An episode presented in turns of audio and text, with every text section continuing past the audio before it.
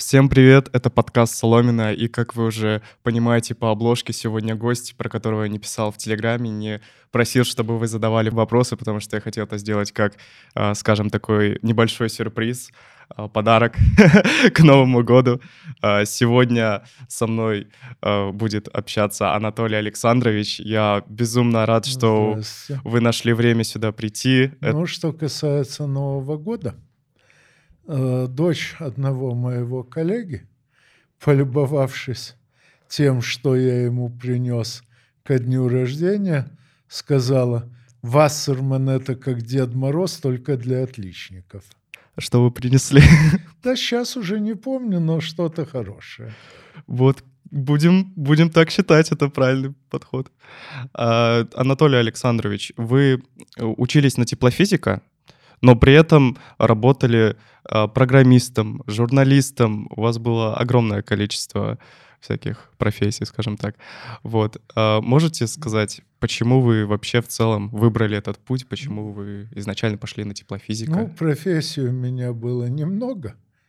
Даже если считать то, что написано в дипломе, то теплофизик, программист, Э, публицист и политический консультант. Последние два в одном флаконе. То есть я этим занимаюсь более-менее одновременно. Почему пошел в теплофизике? По сложившимся житейским обстоятельствам. Я поступал э, в июле 69 -го года на Мехмат МГУ. Э, причем поступал на отделение механики, туда был конкурс поменьше, рассчитывая, что через год, когда кто-нибудь отсеется, перейду на отделение вычислительной математики. Тогда это было еще отделение мехмата, а не отдельный факультет. Но, к сожалению, полбалла не добрал. То есть я сдал на две четверки и пятерку, а с 13 баллами э, проходили только медалисты и уроженцы сельской местности. Медаль я не получил по довольно глупому стечению обстоятельств. Нет даже смысла о нем вспоминать. Такие обстоятельства вряд ли повторятся. А э, уроженцем сельской местности быть не довелось. Я родился в Одессе 9 декабря 1952 года. Ну, а с 6 сентября 1995 работаю в Москве.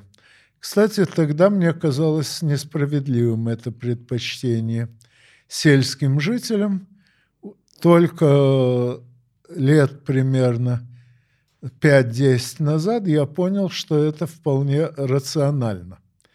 То есть расклад такой, если одинаковые результаты показали люди, один из которых заведомо хуже подготовлен, то, скорее всего, у него больший потенциал, и при дальнейшем обучении э, от него можно ожидать больших результатов. У меня даже была на эту тему публикация в бизнес-журнале. Вот, но как бы то ни было, на Мехмат я не попал. А, правда, в фойе Мехмата сидел несколько десятков представителей других вузов, которые по экзаменационному листу без двоек тут же, что называется, хватали, не глядя. А, мы с отцом, а он тогда сопровождал меня в этой поездке в Москву. Походили по этим столикам, обсудили, решили, что надо мне идти э, в Московский институт электронной техники. Он открылся в Зеленограде за пять лет до того. Э, отправились звонить в Одессу на переговорный пункт Э, на главпочтамте. Ну, тогдашняя электроника работала на частотах в тысячи раз ниже, чем сейчас.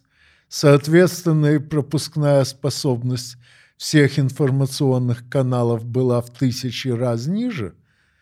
И если сейчас каждый из нас может по телефону связаться с любым телефоном в любом другом конце мира, то тогда э, пропускная способность междугородней связи была так мала, что выделяли отдельные переговорные пункты э, и э, или если вы хотели дозвониться из дому, то надо было заранее заказывать этот разговор междугородний. На сей счет есть песня у Высоцкого 07 по названию службы междугородней, точнее, по номеру службы междугородней связи. Вот, пошли мы звонить маме. Ну, мама заявила, что ради знаменитого МГУ она еще соглашалась отпустить молодого несмышленыша из дому. А ради какого-то никому неизвестного мед не согласна. Ну, вы знаете, чем отличается еврейская мама от арабского террориста. С арабским террористом можно договориться. А, поэтому пришлось мне возвращаться в Одессу. А в Одессе отец уговорил меня идти по его специальности, а он к тому времени был своем, так сказать, узком научном кругу одним из лучших специалистов в мире. Ну, в мире примерно 100 человек занимаются расчетом уравнений состояния веществ. Из них примерно 10 разрабатывают новые методы составления уравнений состояния. Вот отец с начала 60-х годов и до самой своей смерти 12 мая 2021 от коронавируса был вот в этой самой десятке специалистов по разработке методов разработки уравнений состояния. Вот, он уговорил меня идти в теплофизике. Я изучал эту специальность вполне добросовестно – тем более, что она действительно очень интересная. Дело в том, что это комплексная дисциплина. Она находится на стыке множества разных э, наук и ремесел. И чтобы ею более-менее прилично заниматься, надо не только овладеть всеми этими науками и ремеслами, надо еще воспринимать их как единое целое, уметь искать средствами одной науки ответ на вопрос, возникший вроде бы в рамках другой. Но я часто говорю, что главное в обучении – это сформировать целостную картину мира. Так вот, теплофизика – как раз довольно мощное средство формирования такой картины. Но по ходу обучения я убедился, что программирование по-прежнему нравится мне гораздо больше, чем теплофизика. Надо сказать, что тогда программирование было еще довольно экзотической специальностью. В середине 60-х годов, когда я начал, еще будучи школьником, читать книги по всему тому, что сейчас называют информационными технологиями. Во всем мире не было, кажется, и сотни тысяч электронных вычислительных машин. Когда я по окончании института в 1974 году пошел работать программистом, тогда общее число электронных вычислительных машин в мире э, приближалось к миллиону. Сейчас их, э, даже если не считать всевозможные смартфоны и планшеты, а смотреть только на классическую вычислительную технику, э, сейчас больше миллиарда э, вычислительных машин общего, так сказать, назначения. Узкоспециализированных, вроде, например, средств вычисления режима подачи топлива бензина э, в двигатель тоже миллиарды. Э, и для них тоже надо программировать. А тогда это была еще очень экзотическая специальность, но я убедился, что она мне очень нравится. И ну, первую строчку программного кода не для тренировки, а для решения реальной практической задачи я написал еще на третьем курсе института в 1972 году. Последнюю где-то э, летом 95 -го года, точную дату, естественно, не помню. Э, то есть был программистом примерно 23 года, в том числе, кстати, 15 лет системным программистом. Э, то есть писал программы в основном для использования другими программистами. Но, к сожалению, с развалом Союза Всесоюзный научно-исследовательский и проектно-конструкторский институт пищепром автоматика и все научно-производственное объединение вокруг этого института оказались на голодном пайке. Одной Украины нам для прокормления не хватало. Достаточно сказать, что в последний год, когда я еще ходил на работу в институте, зимой там не работало отопление. Ну, отапливались Сложно. разными электронагревателями.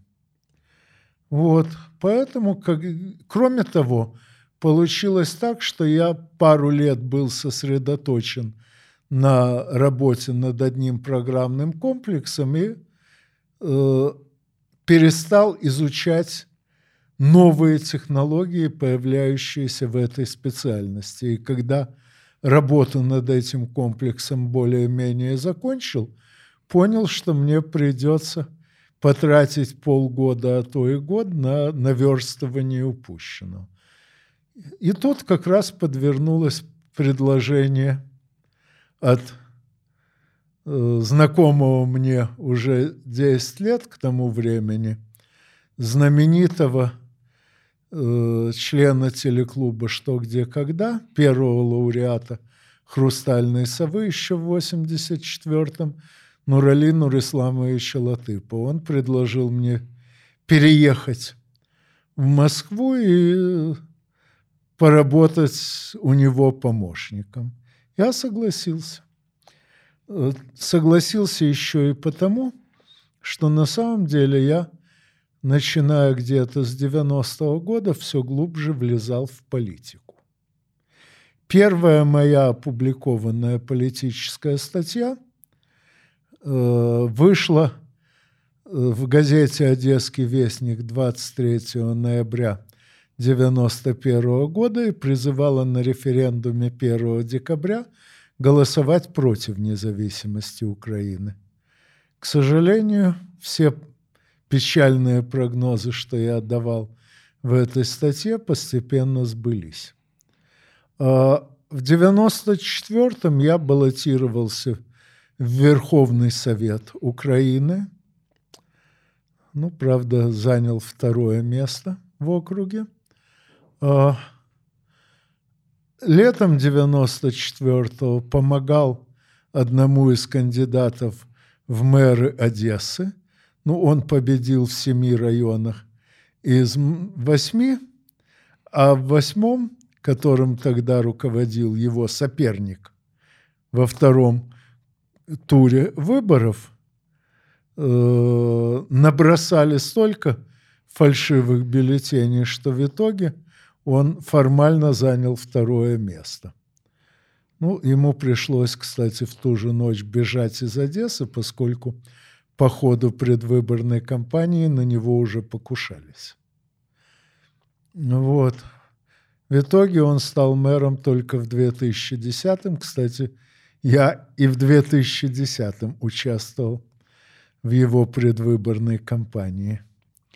А, вот так я постепенно переучился из программистов в публицисты и политические консультанты и после переезда в Москву работаю по этим двум специальностям.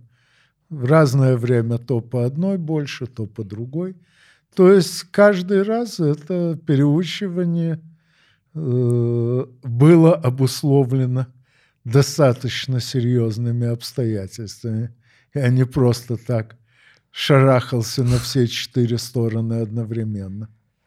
Вот мне нравится сама вот эта мысль переучиваться в течение жизни и менять специальности. То есть э, ты как-то себя развиваешь личностно и в других Дело не в личностном развитии, наоборот.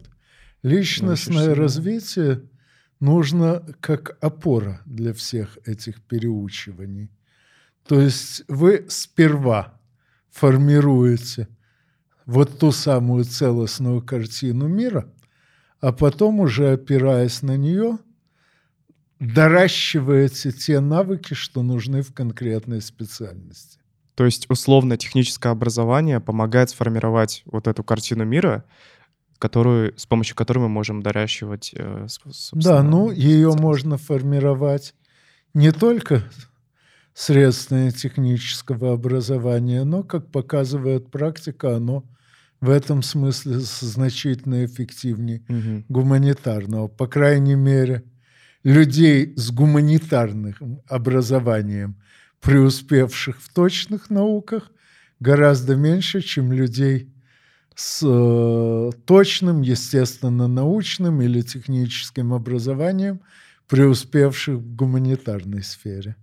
Кстати, хотел бы вернуться к Мехмату. Мы часто тут про него говорим. А, в этом году забавный факт произошел как раз на направление механики. Проходной балл был настолько низкий, что мог поступить любой в этом году в МГУ. Вот. Да, к сожалению. Кто не на два сдал, просто вступительный в МГУ мог любой К сожалению, поступить. сейчас в обществе много лет создают э, атмосферу веры в ненужность точных наук пошло это моровое поветрие, как многие другие виды дури из Соединенных Государств Америки, но постепенно расплодилось по всему белу свету. Ну, у Соединенных Государств это связано с тем, что они уже э, лет 40 э, выводят большую часть своих производств э, в регионы с дешевой рабочей силой. У себя они оставили практически только то, что так или иначе связано с оборонкой, и то не все. Вот недавно там был большой скандал по поводу того, что микросхемы для какой-то особо важной военной техники – по бумагам были произведены в самих Соединенных Государствах, а фактически ввезены из Китайской Народной Республики, где, естественно, производство существенно дешевле. Да, я согласен, вот э, с этим, скорее всего, связано, но при этом проходные баллы в целом в МГУ падают, а вот в высшей школе экономики растут. То есть такой интересный ну, факт. Это хорошо, что растут меньше народу будет изувечено. Ну да. Э, Требования те же. Помнится, лет 10-15 назад выступал я перед студентами и преподавателями высшей школы экономики и начал выступление словами. Как известно, в высшей школе экономики всему учат хорошо. Ну, конечно, кроме экономики. А дальше объяснил, почему я считаю, что то, что им преподают под видом экономики, не стоит, по американскому выражению, теплого плевка. Почему? Ну, потом я более точно изложил тогдашние свои мысли в статье «Многочастичное взаимодействие», так что рекомендую ее прочесть. Эта статья э, во многих местах перепечатана, но тот сайт, где она первоначально появилась, к сожалению, уже давным-давно перепахан настолько, что концов старых публикаций там не найти. Но ее перепубликовали многие. Но, во-первых, надо взять многочастичное взаимодействие в кавычки, чтобы искалось это выражение целиком и именно в такой форме. И, во-вторых, опять же, в кавычках написать Анатолий Вассерман, потому что само, сам этот термин взят из физики, в разных разделах физики рассматривается много видов многочастичных взаимодействий, поэтому если не указать автора, то на вас вывалятся многие тысячи статей, посвященных вот этим видам взаимодействий. Статья небольшая, она писалась для бизнес-журнала, соответственно, ее объем 8 тысяч печатных знаков. Мне первоначально там выделяли 5600 знаков, потом, когда формат журнала поменялся, выделили 8 тысяч. А, так что прочесть можно без особого напряжения даже сейчас, когда лонгоридом, длинным чтением, называют то, что в мое время именовалось краткой заметкой. А, не буду пересказывать, смысла нет. Ребят, можете найти, я думаю, это несложно в поисковике. Анатолий Александрович, вот вы еще высказали мысль, что э, людям из, скажем так, сельской местности выделялись какие-то льготы при поступлении. Э, как вы думаете, то, что сейчас все поступают по одинаковым правилам, все по ЕГЭ, это справедливо? Потому что все-таки образование в Москве, в Санкт-Петербурге, оно будет, скажем так, посильнее ребята там готовят, чем в каких-то далеких деревнях. Ну, если человек в деревне смог показать такой же результат, что и человек в городе, значит, он сильней человека в городе, и поэтому я бы сохранил вот эти самые льготы для сельской местности. Но, в общем, даже и так получается в целом неплохо, на мой взгляд. А вот если в целом сравнивать российскую систему образования, вот университетскую э, и Соединенных государств, э, как вы считаете, какая сейчас будет более сильная? Наша пока лучше. То есть пока лучше. Пока. Пока мы не перешли полностью на западноевропейские и североамериканские стандарты, потому что вот уже примерно полвека в Западной Европе и Северной Америке образование нацелено не на формирование, а на разрушение целостной картины мира. До нас это моровое поветрие докатилось всего четверть века назад, и, по счастью, у нас еще не вся средняя и высшая школа в нем утонула. Кстати, я собираюсь после новогодних каникул заняться в Государственной Думе, помимо прочего, подготовкой законопроекта о включении в закон об образовании э, указания его цели – формирование целостной картины мира. Как думаете, что будет меняться принципиально? Что конкретно будет меняться? Э, придется просто э, выкинуть э, в ближайшие контейнеры для сбора макулатуры значительную часть нынешних учебников и во многом вернуться к старым учебным программам. А дальше уже на этой здоровой основе строить нечто новое. А как в целом относитесь к баллонской системе, бакалавриат плюс магистратура? Ну, это вообще не матом сказать, не на заборе написать. Это классическая постановка телеги впереди лошади. Как строилось высшее образование в мое время, по крайней мере, в технических вузах, насчет гуманитарных не знаю. На первом курсе преподаются углубленно э, общие науки, математика, физика, химия и так далее. На втором курсе э, изучаются те их разделы, которые ближе к тематике данного вуза. На третьем каждый факультет начинает изучать, опираясь на эти общие знания, те науки, что связаны со специализацией факультета. На четвертом э, преподаются конкретные научные и технические тонкости выбранной специальности. И, наконец, на пятом курсе в рамках преддипломной практики э, вы набираете навыки использования полученных знаний, а затем в рамках дипломного проекта демонстрируете, насколько овладели этими навыками. Э, что происходит в рамках Болонского процесса?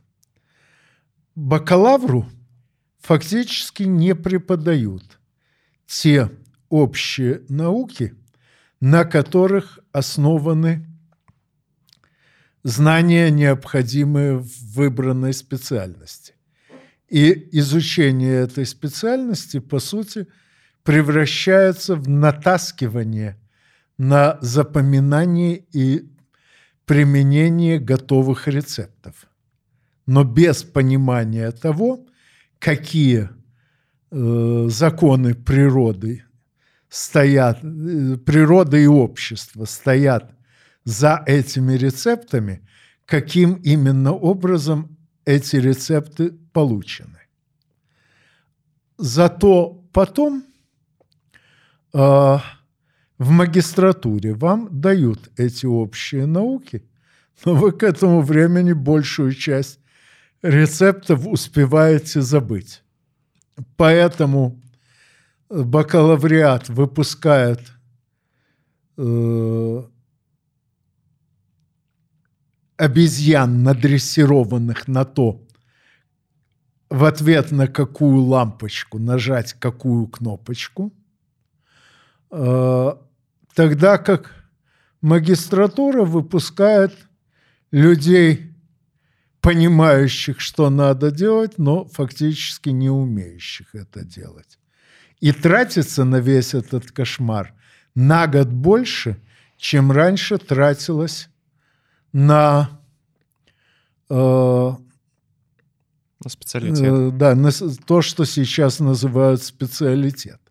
Что касается бакалавриата, то, судя по конечным результатам, большая часть прошедших этот курс примерно соответствует тем, кто в советское время заканчивал двухгодичный курс техникума. Почему? потому что и в средней школе сейчас не формируют целостную картину мира. Поэтому то, что раньше в техникуме с опорой на эту картину изучалось за два года, теперь приходится изучать четыре года просто потому, что нет такой вот надежной опоры. Словом, менять надо точнее, реанимировать в старом формате, надо все образование, и среднее, и высшее. А вот как вы относитесь к системе ЕГЭ, когда, по сути, людей натаскивают по какому-то предмету и Вот к тесту? системе ЕГЭ я отношусь как раз довольно спокойно. Угу. Еще когда ее у нас начинали насаждать, параллельно с болонизацией и прочими катастрофами, я публично предложил поручить составление э, пакетов заданий ЕГЭ специалистам по составлению пакетов заданий для интеллектуальных игр. В наших играх уже давным-давно известно, как составлять вопросы, проверяющие не знание, а понимание, как выявлять э, незаконные утечки э, вопросного материала и многое другое. Тогда, помнится, в общественной палате многие этим заинтересовались, но тогдашнее Министерство ликвидации образования и науки сделало вид, что ничего подобного отродясь не слыхивало. Так вот, почему я об этом вспомнил. Потому что сейчас, э, насколько я могу судить по заданиям ЕГЭ, попадающимся мне на глаза, эти задания действительно эволюционируют в ту сторону, какую я тогда еще указал. Эволюционируют, конечно, очень медленно, но неизбежно. И это меня успокаивает. Конечно, у формата ЕГЭ есть и существенные недостатки, а у кого их нет. Ну. Зато у него есть а, по меньшей мере одно серьезное достоинство. В классической билетной системе мы, по сути, проверяем знание и понимание только по темам, указанным в билете.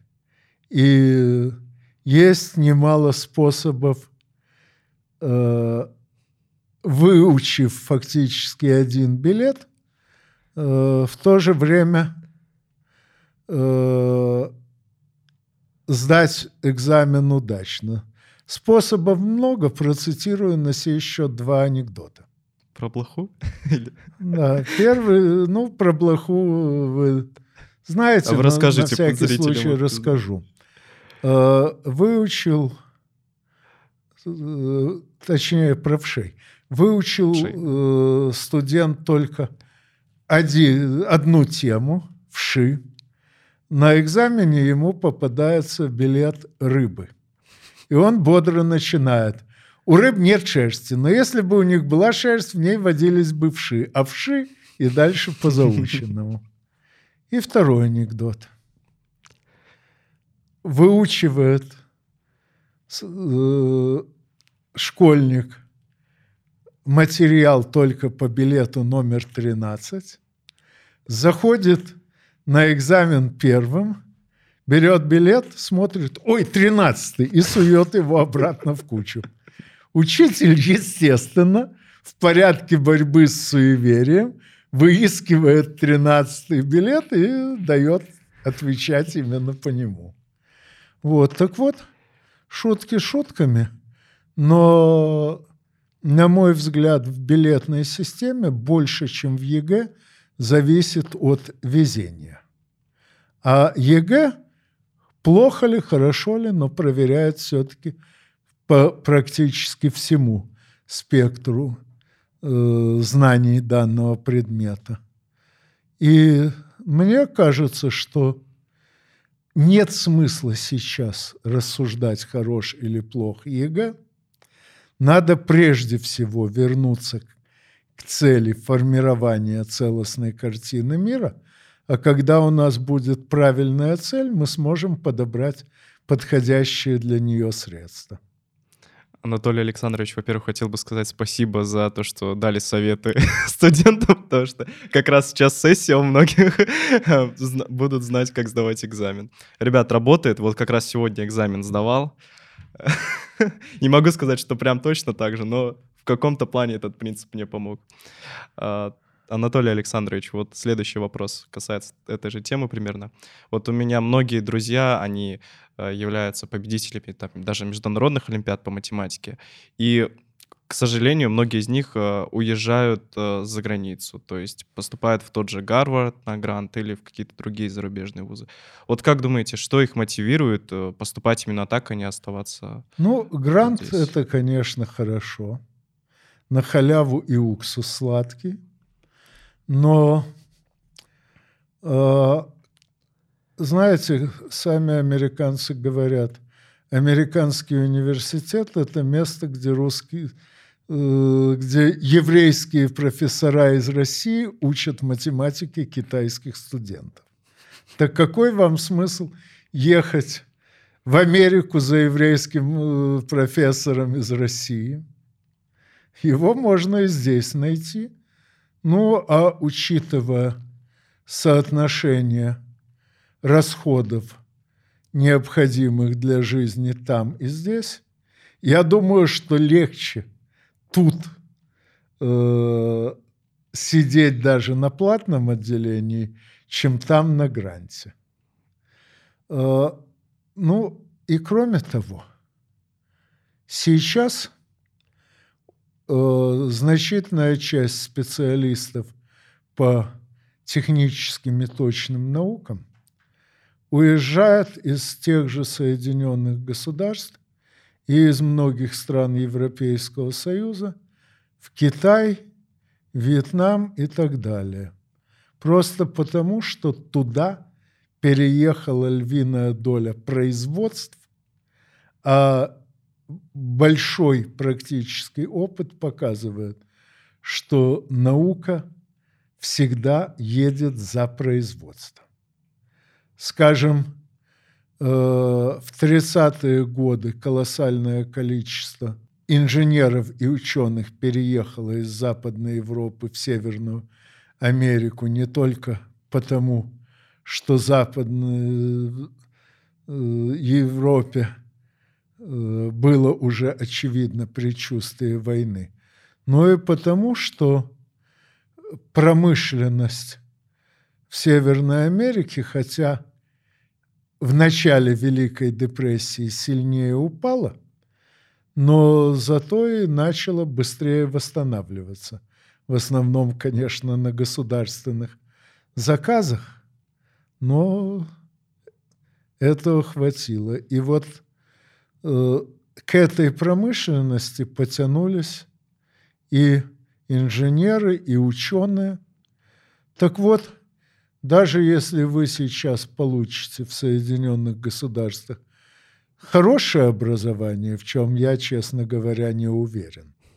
Ну, мы знаем про Гарвард и Массачусетский технологический, но, э, на мой взгляд, МГУ, Фистех и Бауманка не хуже, просто меньше раскручены. Даже если вы выучитесь там, все равно вы с высокой вероятностью обнаружите, что ваша специальность больше востребована в Китайской Народной Республике или в Российской Федерации, чем там.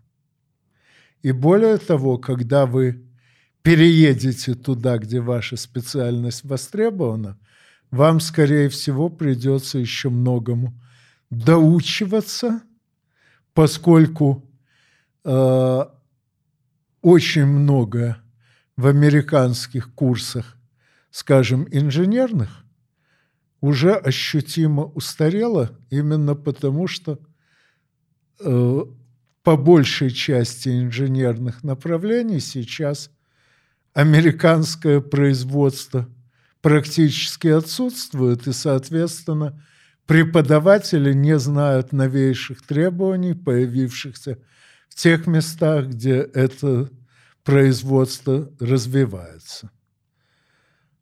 Ну, конечно, людей посмотреть себя, показать, оно всегда приятно, но все-таки не всегда полезно. Вот про Китай очень интересно. Я являюсь студентом, ну, как зрители, наверное, знают, студентом МГУ и учусь на инженер-геолога. И у нас многие ребята тоже ходили на курсы китайского, у нас при факультете есть. То есть я вижу, у, ну, у многих есть интерес в сторону данной страны. Как вы думаете, какие вообще перспективы ожидают данную страну? То есть мы ну, видим... Сейчас Китай а, пытается заместить внешний рынок внутренним, но это возможно далеко не на всех направлениях. Дело в том, что уровень цен на внутрикитайском рынке значительно ниже общемирового. Э, это удешевляет жизнь там, но это же приводит к тому, что большая часть людей, работающих на внутренний рынок, не может себе позволить товары того уровня э, сложности и качества, какие китайцы делают для экспорта. А это значит, что полностью заместить э, внешний рынок внутренним не получается. Дело в том, что ну, еще в конце 70-х годов группа западноевропейских экономистов доказала, если рынок, на который выпускается новинка, слишком мал, новинка заведомо не окупится, как бы хороша она ни была. По их расчетам на тот момент в западноевропейских условиях пороговая численность составляла примерно 300 миллионов человек. Ну, а я, к сожалению, не видел само это исследование, знаю только о его результатах, но постарался за несколько десятков своих публикаций восстановить, э, какая логика могла привести к этому результату. Если я правильно восстановил, то сейчас, то тогда Э, в России, именовавшийся в тот момент Союз Советских Социалистических Республик. Порог составлял примерно 250 миллионов человек. Сейчас он в Западной Европе поднялся до 400. У нас упал до 200, но каждая из республик, на которые развалилась Россия, по отдельности меньше. Поэтому и уделяется столько внимания – формированию Евразийского экономического союза. Что касается Китая, там порог, судя по всему, примерно на уровне 300 миллионов человек. Но там число людей, работающих на экспортный рынок, существенно меньше. И поэтому многие разработки – того уровня, какие Китай делает на экспорт, на внутреннем рынке не окупится. Правда, выход из положения есть. Примерно в таком же положении сейчас находится Индия. И единый индийско-китайский рынок э, станет достаточен для того, чтобы на нем окупались разработки любого уровня, а это, в свою очередь, резко ускорит развитие рынка и сократит существующее сейчас расслоение между работающими на внешний и внутренний рынок. Соответственно, такой единый рынок будет развиваться лавинообразно и будет независим от всего остального мира. Но между индийской и китайской цивилизациями существует громадные э, различия, вплоть до разной расстановки одних и тех же вроде бы э, приоритетов. Э, поэтому они могут сформировать единый рынок только при активном посредничестве русской цивилизации. Это посредничество уже идет – в 2015 году с нашей подачи Индия и Пакистан, своеобразный гибрид индийской и мусульманской цивилизации, подали заявление о вступлении в Шанхайскую организацию сотрудничества, а сейчас они уже полно, с 2018 года полноправные члены организации – Э, в так называемом формате БРИКС все больше выделяется РИК, Россия, Индия, Китай. Причем, с моей точки зрения, очень важно, что, опять же, в силу межцивилизационных различий, э, русская цивилизация в этом треугольнике еще на несколько поколений вперед, ну, когда речь идет о цивилизации, то поколение – это минимальная единица отсчета. На несколько поколений вперед русская цивилизация останется главным в этом треугольнике источником новых разработок, и, что гораздо важнее, главным источником научных исследований, обеспечивающих саму возможность новых разработок. Ну, правда, чтобы все это получилось, надо нам самим не накосячить. Но пока по большей части вроде бы получается. Вот, соответственно, для меня судьба э, Китая может быть благополучной только вот в рамках такого треугольника. Дели, Москва, Пекин. Ну, то есть, получается, Россия тоже в плюсе будет от такого сотрудничества? Да, конечно. Но, по счастью, у нас сейчас в какой-то мере работает эффект низкого старта. Э, за лихие 90-е мы провалились настолько, что для нас сейчас большая часть направлений деятельности благоприятная.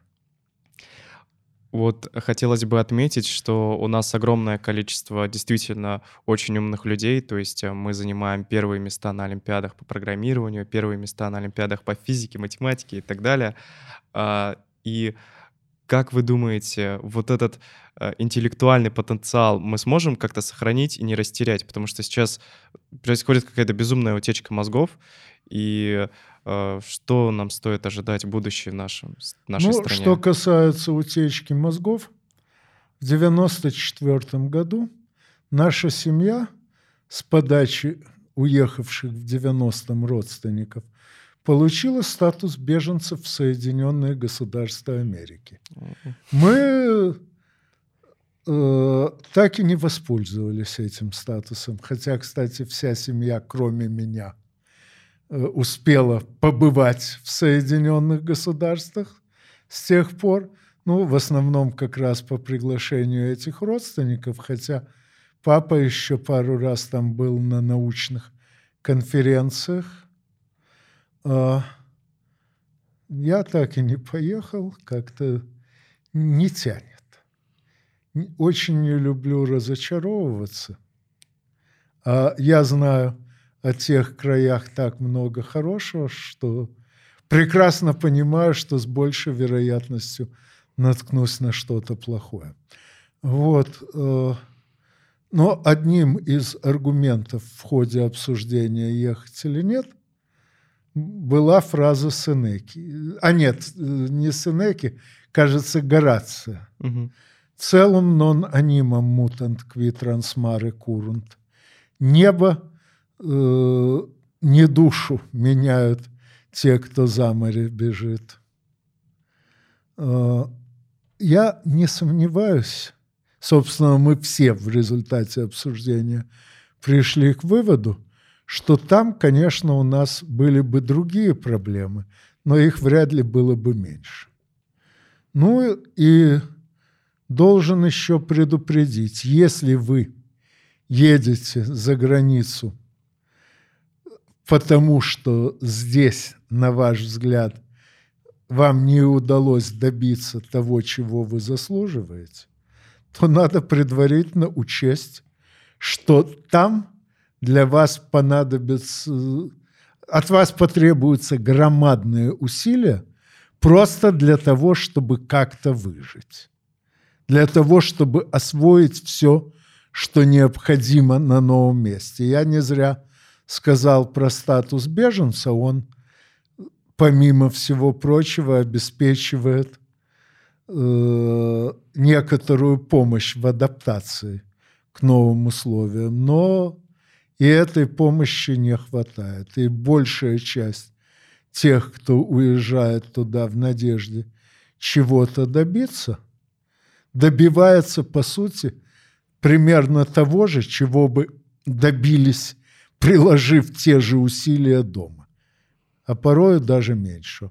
Есть, конечно, и исключения, вот как раз те мои родственники, что туда уехали в 90-м, сумели устроиться вполне хорошо и по здешним, и по тамошним меркам, но, судя по э, судьбам многих других, Э, так или иначе известных мне э, людей, это все-таки скорее исключение, чем правило.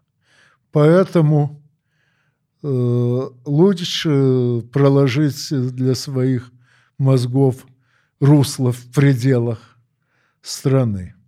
Да, конечно, кое-каких высококлассных специалистов туда переманивают, и работа им находится, но, скажем, великий физик Борис Адольфович Вейцман, э, известный мне по Одесскому литературно-игровому клубу «Эрудит», переехав в Соединенные Государства, очень скоро вообще перестал заниматься физикой и ушел в чистое программирование. Оказалось, что дальнейшие работы по, открыть, по развитию открытой им статистики Вейцмана там просто никого не интересует, поскольку это фундаментальная наука – а за фундаментальную науку там платят довольно скромно. Э, то есть он, конечно, преуспел. Он э, программированием зарабатывает очень хорошо даже по тамошним меркам, но он э, все-таки утратил возможность заниматься очень интересным и очень перспективным делом. Так что понятно, что на место утекающих мозгов найдутся новые, просто потому что э, умными не рождаются, а воспитываются, тренируются. И до тех пор, пока у нас Э, будут более-менее правильные методики обучения, у нас нехватки умных не будет. Другое дело, что в присутствии многих начальников быть умным как-то неудобно, э, и такие начальники окружают себя дураками. Ну так вскоре проваливается и сам начальник, и его окружение, э, если он ведет себя именно так. А умный себе и начальника найдет умного. Э, что мне, кстати, удавалось. Э, Вам вот удавалось умного начальника найти? Да. Ну, в крайнем случае, удавалось его воспитать. Ничего себе. С учетом всего этого, я, с одной стороны, не вижу смысла угу. в утечке умов, а с другой стороны, не вижу угрозы от утечки умов.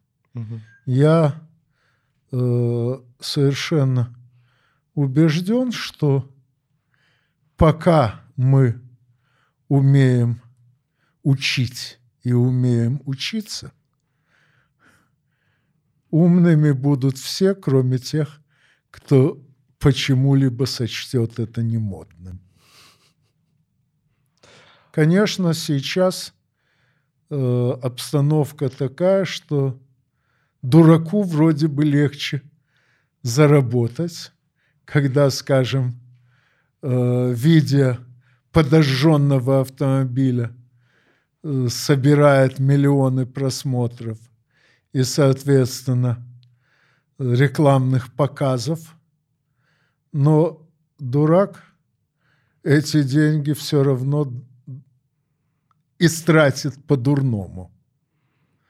И когда кто-то следующий разобьет автомобиль поэффектней, этот дурак окажется у разбитого корыта. А человек умный он, конечно, далеко не всегда обеспечит себе такое количество денег, чтобы можно было их швырять на ветер, но уж, по крайней мере, э, будет в сытости, тепле и уюте. Вот ваши слова очень вдохновляющие прозвучали. И по моим наблюдениям, вот мои сверстники, ребята помладше, они достаточно активные, ну, по крайней мере, в моем окружении, э, пытаются развиваться, как-то думать во благо Родины, вот. И э, как вы думаете в целом перс- перспективы России, какие вот на вот этот век, на следующий? То есть если... Э, ну, я думаю, что э, воссоединится Россия, скорее всего, э, еще до того, как Байден окончательно подружится с Альцгеймером. Угу. Думаю, что вот этот самый экономический треугольник РИК будет построен э, уже к концу нынешнего десятилетия. Кроме того, если не изменится нынешняя скорость развития мирового компьютерного парка, то уже к концу нынешнего десятилетия накопится в мире вычислительная мощность, достаточная для того, чтобы управлять всем мировым производством как единым целым, это повлечет за собой колоссальные изменения всего общества, так что предсказывать за этот срок я вовсе не рискую. И, кстати, постараюсь через Думу организовать комплекс исследовательских работ, необходимых для того, чтобы знать, как правильно распорядиться открывающимися возможностями. Вот. Но во всяком случае перспективы нас ждут э, хорошие. Ну, то есть, конечно, есть риск что по другую сторону океана кто-то нажмет на кнопку, но это по-любому закончится строительством пролива имени Сталина между Канадой и Мексикой. А с учетом различий наших и заокеанских географических и геологических условий – Э, у нас будет даже в этом худшем случае гораздо больше шансов выжить и гораздо больше возможностей быстро реанимироваться. Но это я считаю крайне маловероятным событием, а большая часть того, что я считаю вероятным, к лучшему и для нас, и, для Китая с Индией, и даже для Соединенных Государств. Мы-то им не враги. А как вы думаете, зачем вообще создается вот эта вот точка агрессии, что возможно такие ну, события? Ну, лучший способ избавиться от обвинения в провале дел, перевалить этот провал со своей головы на здоровую. И э, чем хуже идут дела в Соединенных Государствах, ну, не буду рассказывать, почему эта тема да, отдельной беседы, беседа. причем не на один час. Э, но сам факт уже э, вполне очевиден. Они дошли до предела своих возможностей на многих направлениях сразу, а та модель экономики, что у них существует с незапамятных времен, может развиваться – только продвигаясь неограниченно. Соответственно, любая остановка для нее оборачивается катастрофой. И, естественно, они сейчас пытаются, уже ощущая эту катастрофу, перевалить вину на нее с себя на кого-нибудь. А на роль кого-нибудь лучше всего подходим мы. отвлечемся немножко от этой темы, темы, вернемся к основной теме подкаста. Вот э, мне не понаслышке знакомая игра «Что, где, когда». Я смотрел сам игры. Я принимал участие в игре э, в своем лицее в 239-м, 10 классе, и э, вел у нас Александр Друсь. Он там ежегодно, насколько я знаю, ведет. Вот.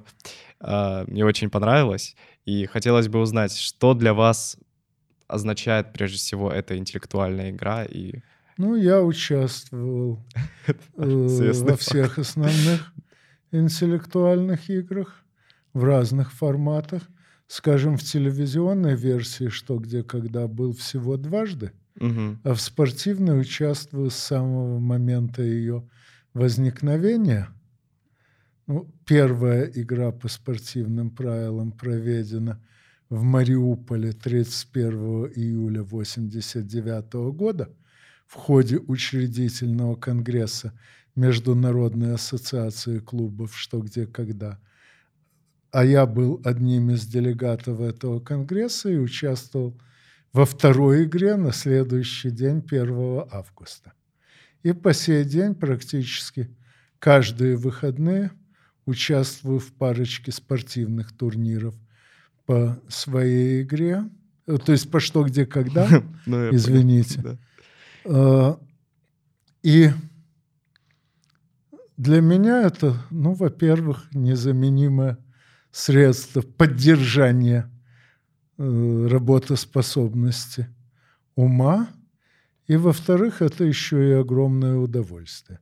Достаточно сказать, что турниры проходят за счет самих игроков, и все считают, что на такое удовольствие денег не жаль. Э, мне понравилась очень ваша мысль про то, что э, интеллектуал — это скорее воспитание, а не то, что ты был им рожден. Ну, это не моя мысль, это довольно точно доказано еще несколько десятилетий назад. Mm. Ну, конечно, врожденные способности у нас у всех тоже различаются, но натренировать практически любого человека без явных умственных расстройств можно до очень высокого уровня. Вопрос лично к вам. Как вы думаете, вы скорее натренированы или э, с выдающимися врожденными ну, способностями? Я родился в умной семье, угу. причем умной уже на протяжении нескольких поколений. И вот у меня ощущение, что весь этот ум и у меня, и у родителей, и у бабушек с дедушками тоже был не врожденный, а натренированный. Угу. То есть социальное окружение... Точно я, конечно, это сказать не могу, поскольку многое воспитывается в таком раннем возрасте, что никто это не считает воспитанием. Угу. Но ощущение именно такое. Как вы смогли развить такую потрясающую память? А никак. Вот память действительно, похоже, врожденная и, опять же, унаследованная ага. от многих поколений предков. Но дело не в этом. В принципе, считается, что мозг так или иначе фиксирует все, что через него проходит. Проблема не в том, чтобы запомнить, а в том, чтобы вспомнить. А я человек любопытный, увлекаюсь очень многим. И, естественно, то, чем я увлекаюсь, вспоминается часто, а потому легко. Угу. Вот я, когда был у вас, а, когда вы представляли, представляли книгу «Нержавеющий Сталин», а, вы рассказывали, что в детстве прочитали какой-то факт про Сталина, а потом только его переосмыслили. Вот э, получается, вы действительно, то есть то, что прочитали в детстве, запомнили, э, сохранились в памяти и потом смогли проанализировать? Ну, есть... я же говорю, в памяти сохраняется все. Ну, то есть у вас... Э, но э, всплывает только при определенных обстоятельствах. Вот увидел кое-какие новые факты И в связи с ними вспомнил старое и стал их переосмысливать в свете новых. А как вы думаете, вот человек, который хочет, э, скажем так, быть э, в общепринятом понимании интеллектуалом, э, что он должен делать с раннего детства и как прийти к этому? Ну, с раннего детства надо жить с умными родителями. Вот. А в более-менее взрослом возрасте надо постоянно заниматься работой, требующей умственных усилий. Самые разные. От тех же интеллектуальных игр до программирования, которое изрядно поспособствовало развитию моего ума, прежде всего такого важного качества, как изворотливость. И э, мозг, как и мышцы, тренируется во время работы. А вот если вы сейчас, вот нас смотрят достаточно молодые ребята, а можете ли вы дать им какое-то напутствие? А, вот у вас есть сейчас такая прекрасная возможность. Я боюсь, что посоветовать могу только одно – побольше читайте, причем именно читайте. Это действительно лучший способ угу. познания. Ну, если, конечно, не считать собственной деятельности. Э, побольше читайте, побольше размышляйте над прочитанным и почаще сверяйте плоды своих размышлений с действительностью. А читайте художественную литературу или как просто любые книги? Разную. Например, чтение художественной литературы – это хороший способ развития собственного воображения. Угу. А можете сейчас посоветовать пять книг? Нет. Нет? Пять не посоветую, но э, загуглите «Вассерман. Целостная картина мира» – четыре книги. Ничего себе. Мне самому интересно. Этот перечень опубликован уже достаточно давно. На мой взгляд, изучение и обдумывание этих четырех книг угу. в той последовательности, в какой они мною указаны, позволяет сформировать общие контуры целостной картины мира. Ну а когда она у вас уже есть, Каждый новый факт ложится в нее как в пазл, дополняет ее, совершенствует. Если же какой-то факт не вписался в картину, значит, либо факт неверный, либо с самой картиной что-то не в порядке. И надо э, искать новые факты для ее проверки и при необходимости для ее переработки и совершенствования. Анатолий Александрович, большое вам спасибо. Поговорили о действительно важных вещах. Я думаю, вот ребята, которые нас смотрели, могли очень много интересного для себя почерпнуть. Тоже на это надеюсь. Да, то есть мы, скажем так, стали тем социальным окружением, которое, возможно... Кому-то поможет. Да, кому-то поможет. Ребят, большое вам спасибо. Я... Спасибо за внимание. Да, подписывайтесь на социальные сети, а, покупайте новую книгу Анатолия Александровича, вот как раз «Нержавеющий Сталин». А также подписывайтесь на этот канал. С вами был ведущий Глеб Соломин.